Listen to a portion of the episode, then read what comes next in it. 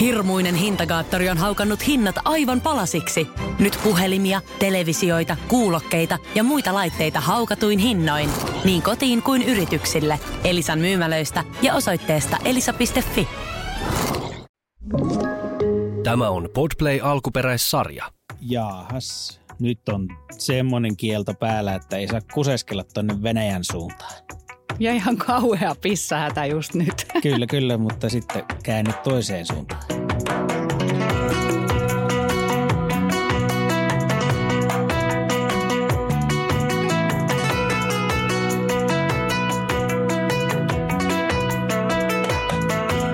Van elämää, kausi kolme. Yhteistyössä Autoliitto turvaa matkasi perille. No peeing towards Russia. Niinhän siinä lukee selkeällä englannin kielellä. Joo, pidetään nyt housut jalassa ja ei kuseksita nyt tonne Venäjän suuntaan ollenkaan. Ei passaa. Ei, se on kielletty. Se on kielletty monen muun asian lisäksi, mutta tota, oikein tämmöinen erillinen lappu on tuohon laitettu, että tuohon, toi pissaamispolitiikka nyt on tämä. Aika tiukka täällä. On aika tiukka. En tiedä, onko vitsi vai ei, mutta me otamme sen tosissaan. Terveisiä vaan täältä Norjan itäisimmästä kalastajakylästä, joka sijaitsee aivan Venäjän rajalla. Tuo tie tänne tulee tota rajavyöhykettä myötäillen ja sen takia täällä on aika paljon erilaisia kieltoja. Mutta siis ei saa heitellä asioita tonne tietenkään rajan yli, mitään esineitä. Ää, ei saa ottaa kuvia, joissa näkyy Venäjän sotilashenkilöstöä tai heidän välineistöä tai mitään muuta. Jotenkin parempi olla ottamatta niitä kuvia ollenkaan. Aika hiljasta on tulla Venäjän puolella. No, no kyllä. Toisin kuin täällä Norjan puolella. Täällä on oikein iloista. Kesänvietto hurlum heitä. Ollaan siis Grense Jakobs Elvin pienessä kalastajakylässä. Tämä on Norjan itäisin kalastajakylä, tai kylä ylipäätään kai. Tödaa. Joo, paikalliset kutsukaa tätä pelkästään Grenseniksi. Grensen. Raja. Aika cool.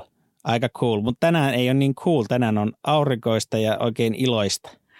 Jäämeri kimmeltää turkoosina ja toi kylän pieni hiekkaranta, niin Tämähän voisi olla aivan kuin Kreikassa. Niin. Valkoista hiekkaa, vuoret taustalla. Ihmiset on polskimassa. Ei ole ihan Kreikan lämpötilat tuolla meressä enää sitten. Ei onneksi. Täältä on nimittäin lyhyempi matka Pohjoisnavalle kuin Osloon. Osloon on reilu 2500 kilometriä, Pohjoisnavalle 2300 kilometriä, että toi veden lämpötila saattaa olla sen mukainen. Mutta tonne Venäjän rajallehan ei ole kuin ihan kiveheiton verran. Älä nyt me heittele niitä kiviä. Ei, me heittele mitään kiviä, se on kiellettyä, mutta se oli tämmöinen sanonta, sananlasku, mittayksikkö, mikä lie. Lähellä on.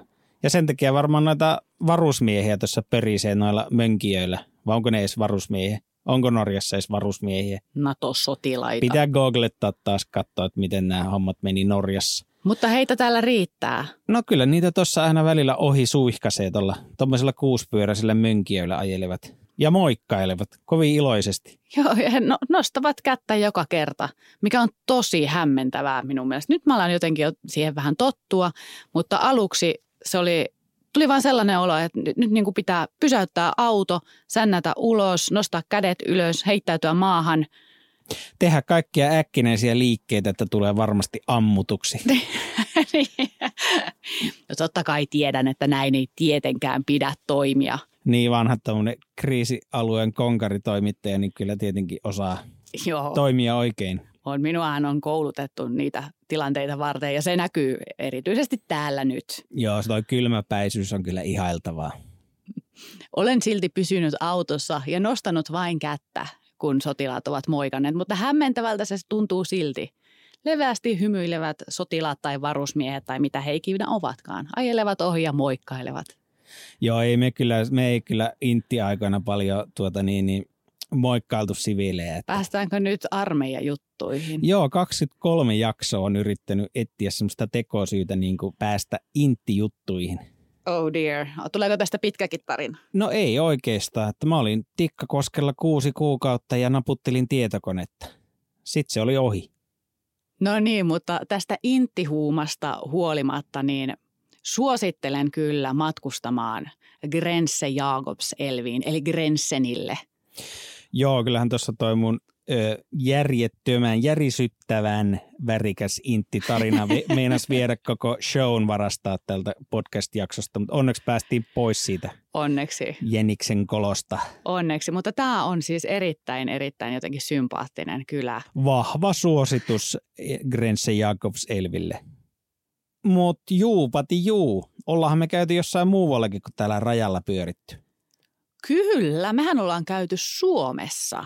Pikku Suomena tunnetussa Pykeijan kylässä. Bugöi Näässissä.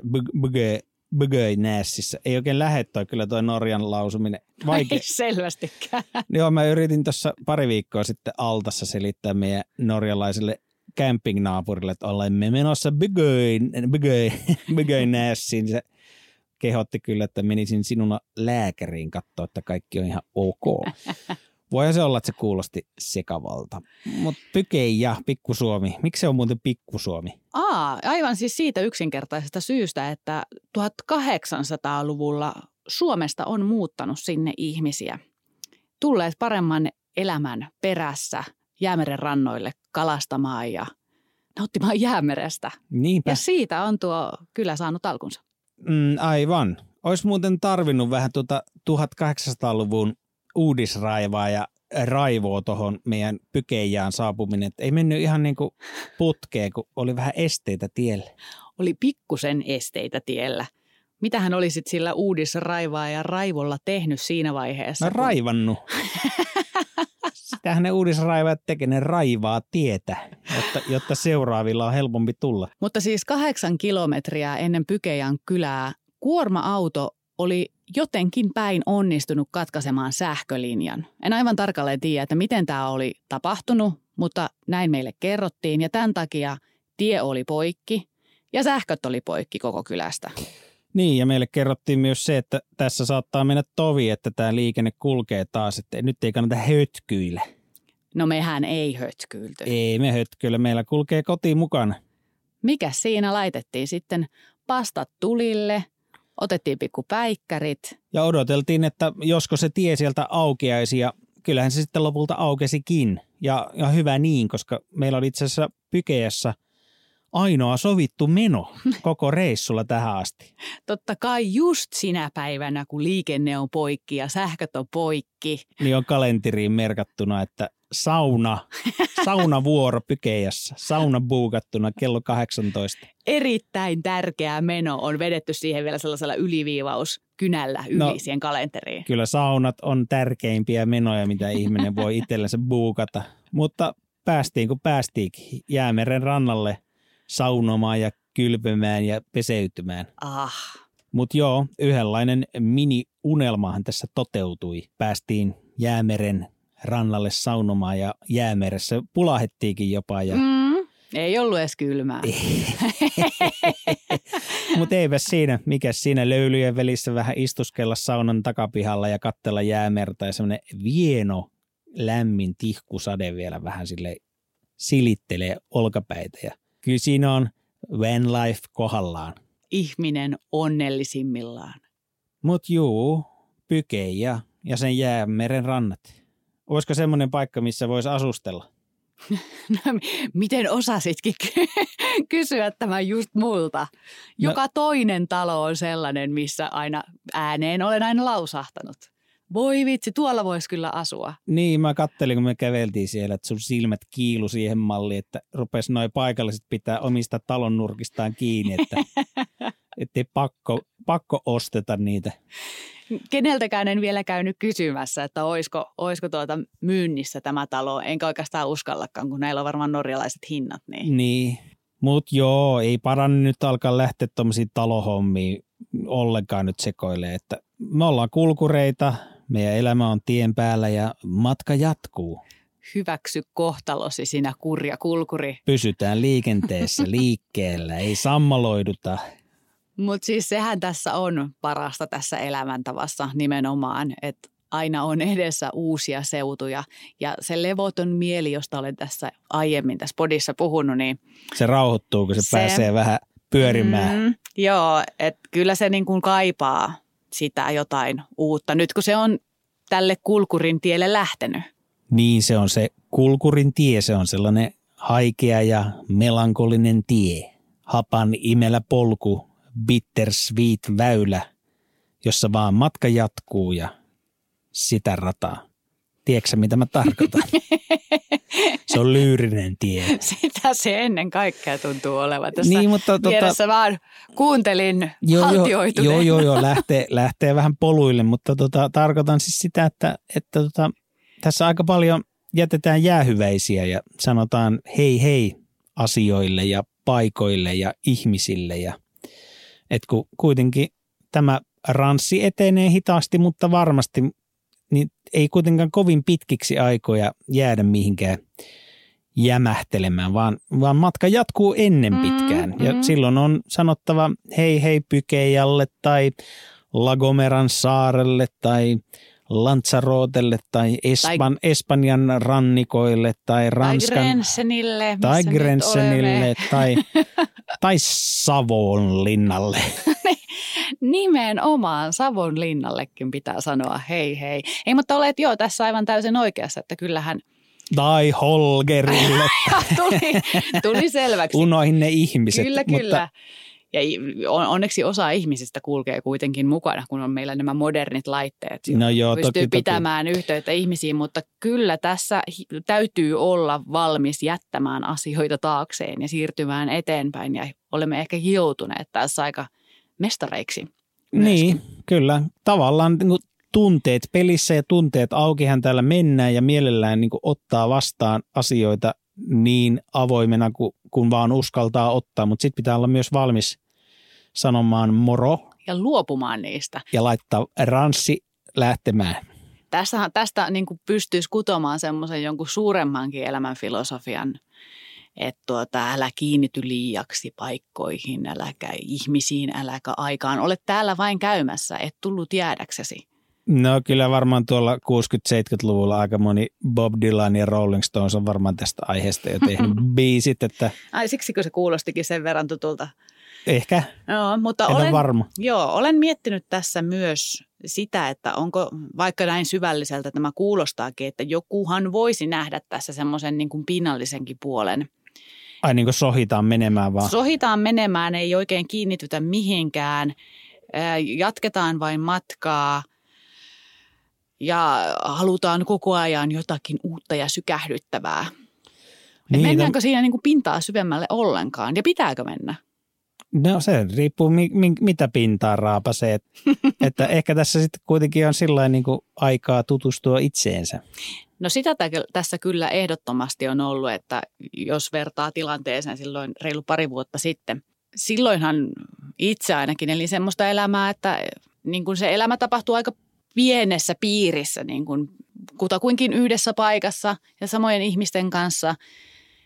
Mutta ei mulla koskaan ollut, silloin mulla oli niin kuin enemmän kiire jotenkin edetä. Ei mulla ollut aikaa niinkään pohtia, että minkälainen ihminen tässä olen tai pysähtyä edes miettimään, että mitä tässä elämältä haluaa, kun meni vaan silleen siinä putkessa eteenpäin.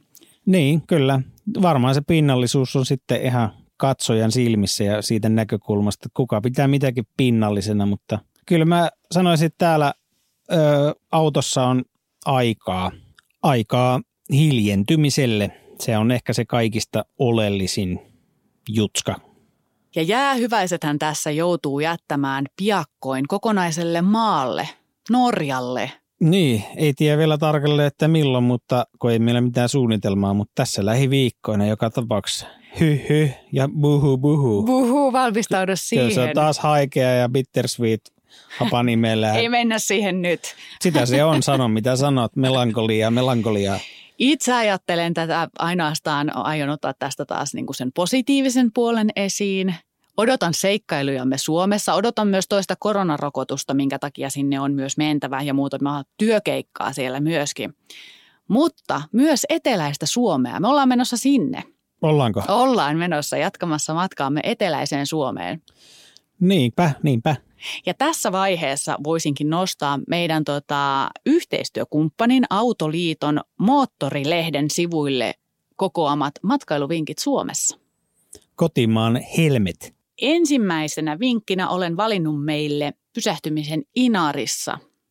Siellä toki olemme pysähtyneet ennenkin, mutta nyt mennään Inarijärven risteilylle. Aha, ja saamelaiskulttuurin pureutuvan Siidamuseoon. Selvä pyy. Nyt ei enää ajeta näistä kahdesta kohteesta ohi. Ja toinen vinkki, jonka olen poiminut, tai oikeastaan paikka, jonne mennään, siellä on montakin vinkkiä, on Kuusamo. Joo, se on kyllä siihen, se, on semmoinen aukko kyllä omassa Suomen matkailussa, että en ole ikinä käynyt Kuusamossa. Aika paljon Pohjolassa pyörinyt ja lasken, lasken kyllä Kuusamon ihan Pohjolan kohteeksi kuitenkin, on se sen verran pohjoisessa. Ei ole tullut käyty. Sinne mennään sitten. Ihmettelen kyllä, että miksi ei ole tullut käyty. Nimenomaan. siis- Monta kertaa kattonut sitä kylttiä oikein kiihkein silmin, että Kuusamoon, pitäisiköhän kurvata Kuusamoon. En ole koskaan kurvan. No nyt kurvataan. Siellä Kiutaköngäs, ilmeisesti Suomen komein koski. Aha, niin Julma Ölkky, todella outo nimi tällä Kanjonijärvellä, mutta Joo, olen kuulostaa- nähnyt siis kuvia näistä. Kuulostaa hyvältä ja on mäkin jotain tiiraillut. Joo. Ja sen lisäksi tällainen hiljainen kansa siinä niin kuin vitostien varrella matkalla Kuusamoon, taideteos, tuhatkunta, jotain turvepäistä hahmoa seisoo tien varressa. Ehkä ne on jotain paikallisia vaan. No kauan ovat siinä seisseet. Olen nähnyt näitä kuvia kyllä sieltä jo vuosia sitten, mutta mennään katsoa, ketä ne on. Ja viimeisenä vinkkinä olen poiminut Jyväskylään. Mehän ollaan molemmat asuttu siellä. No mä oon asunut siellä aika paljonkin. Mulla on siis koko suku on Jyväskylästä. Ei se kyllä tolleen se Jyväskylä mene, mutta Siis Jyväskylän murrehan venyttää nimenomaan noita no joo. vokaaleja. Mä olin pitkään sitä mieltä, että ei Jyväskylällä ole minkään sortin murretta, varsinkin silloin kun mä asuin siellä. Mutta sitten kyllä täytyy sanoa 10-12 vuotta, kun asustelin jossain pois sieltä, niin kun tapas pitkästä aikaa jonkun Jyväskyläläisen, niin on se kyllä ihan helvetin ärsyttävän kuulosta. Sori vaan kaikille tutuille. Jyväskyläläisille. Mm.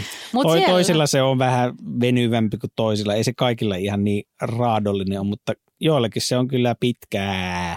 Pitkää, pitkää kamaa tulee suusta. No mutta Jyväskylässä mennään Vesitornin kahvilaravintolaan. En ole koskaan käynyt siellä, vaikka vuosia olen kaupungissa asunut, niin se on nyt täällä listalla myös mukana.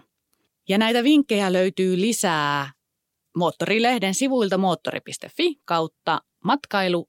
Menkää hakemaan omanne.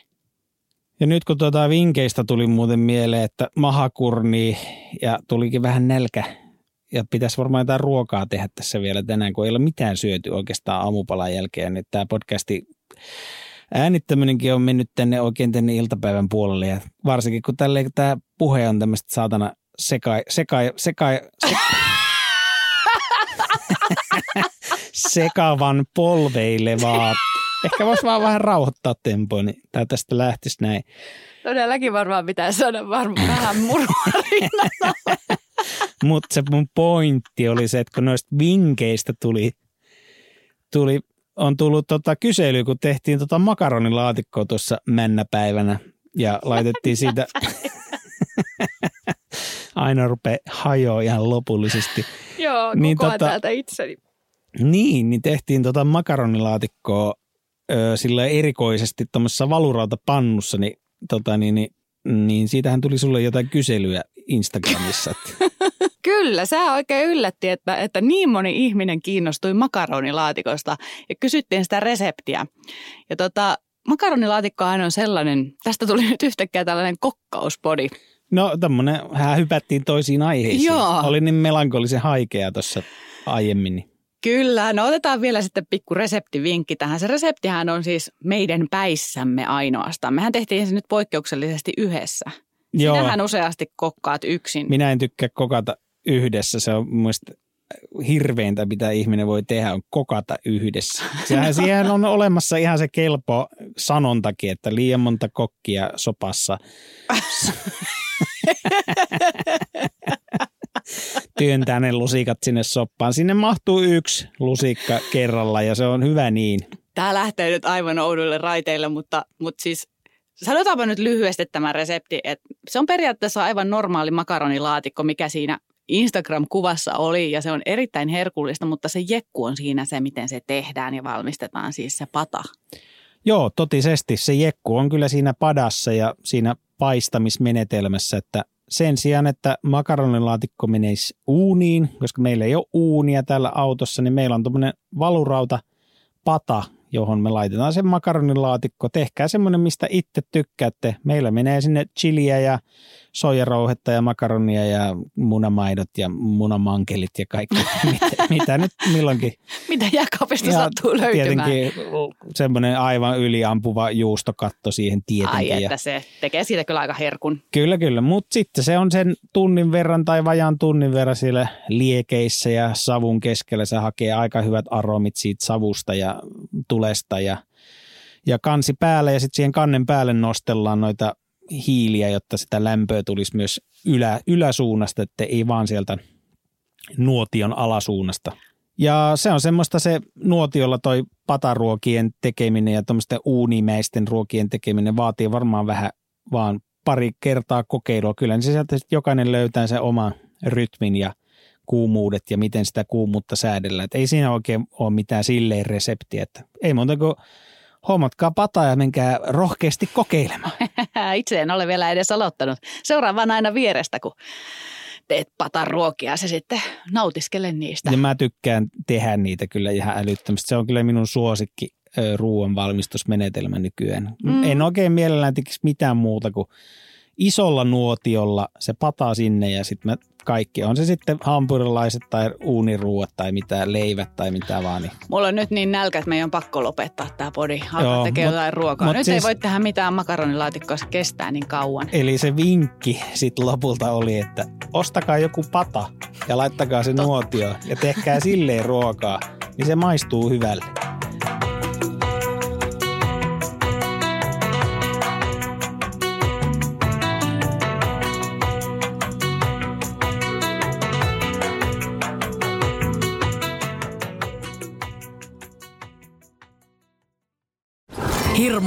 Hintakaattori on haukannut hinnat aivan palasiksi. Nyt puhelimia, televisioita, kuulokkeita ja muita laitteita haukatuin hinnoin. Niin kotiin kuin yrityksille. Elisan myymälöistä ja osoitteesta elisa.fi.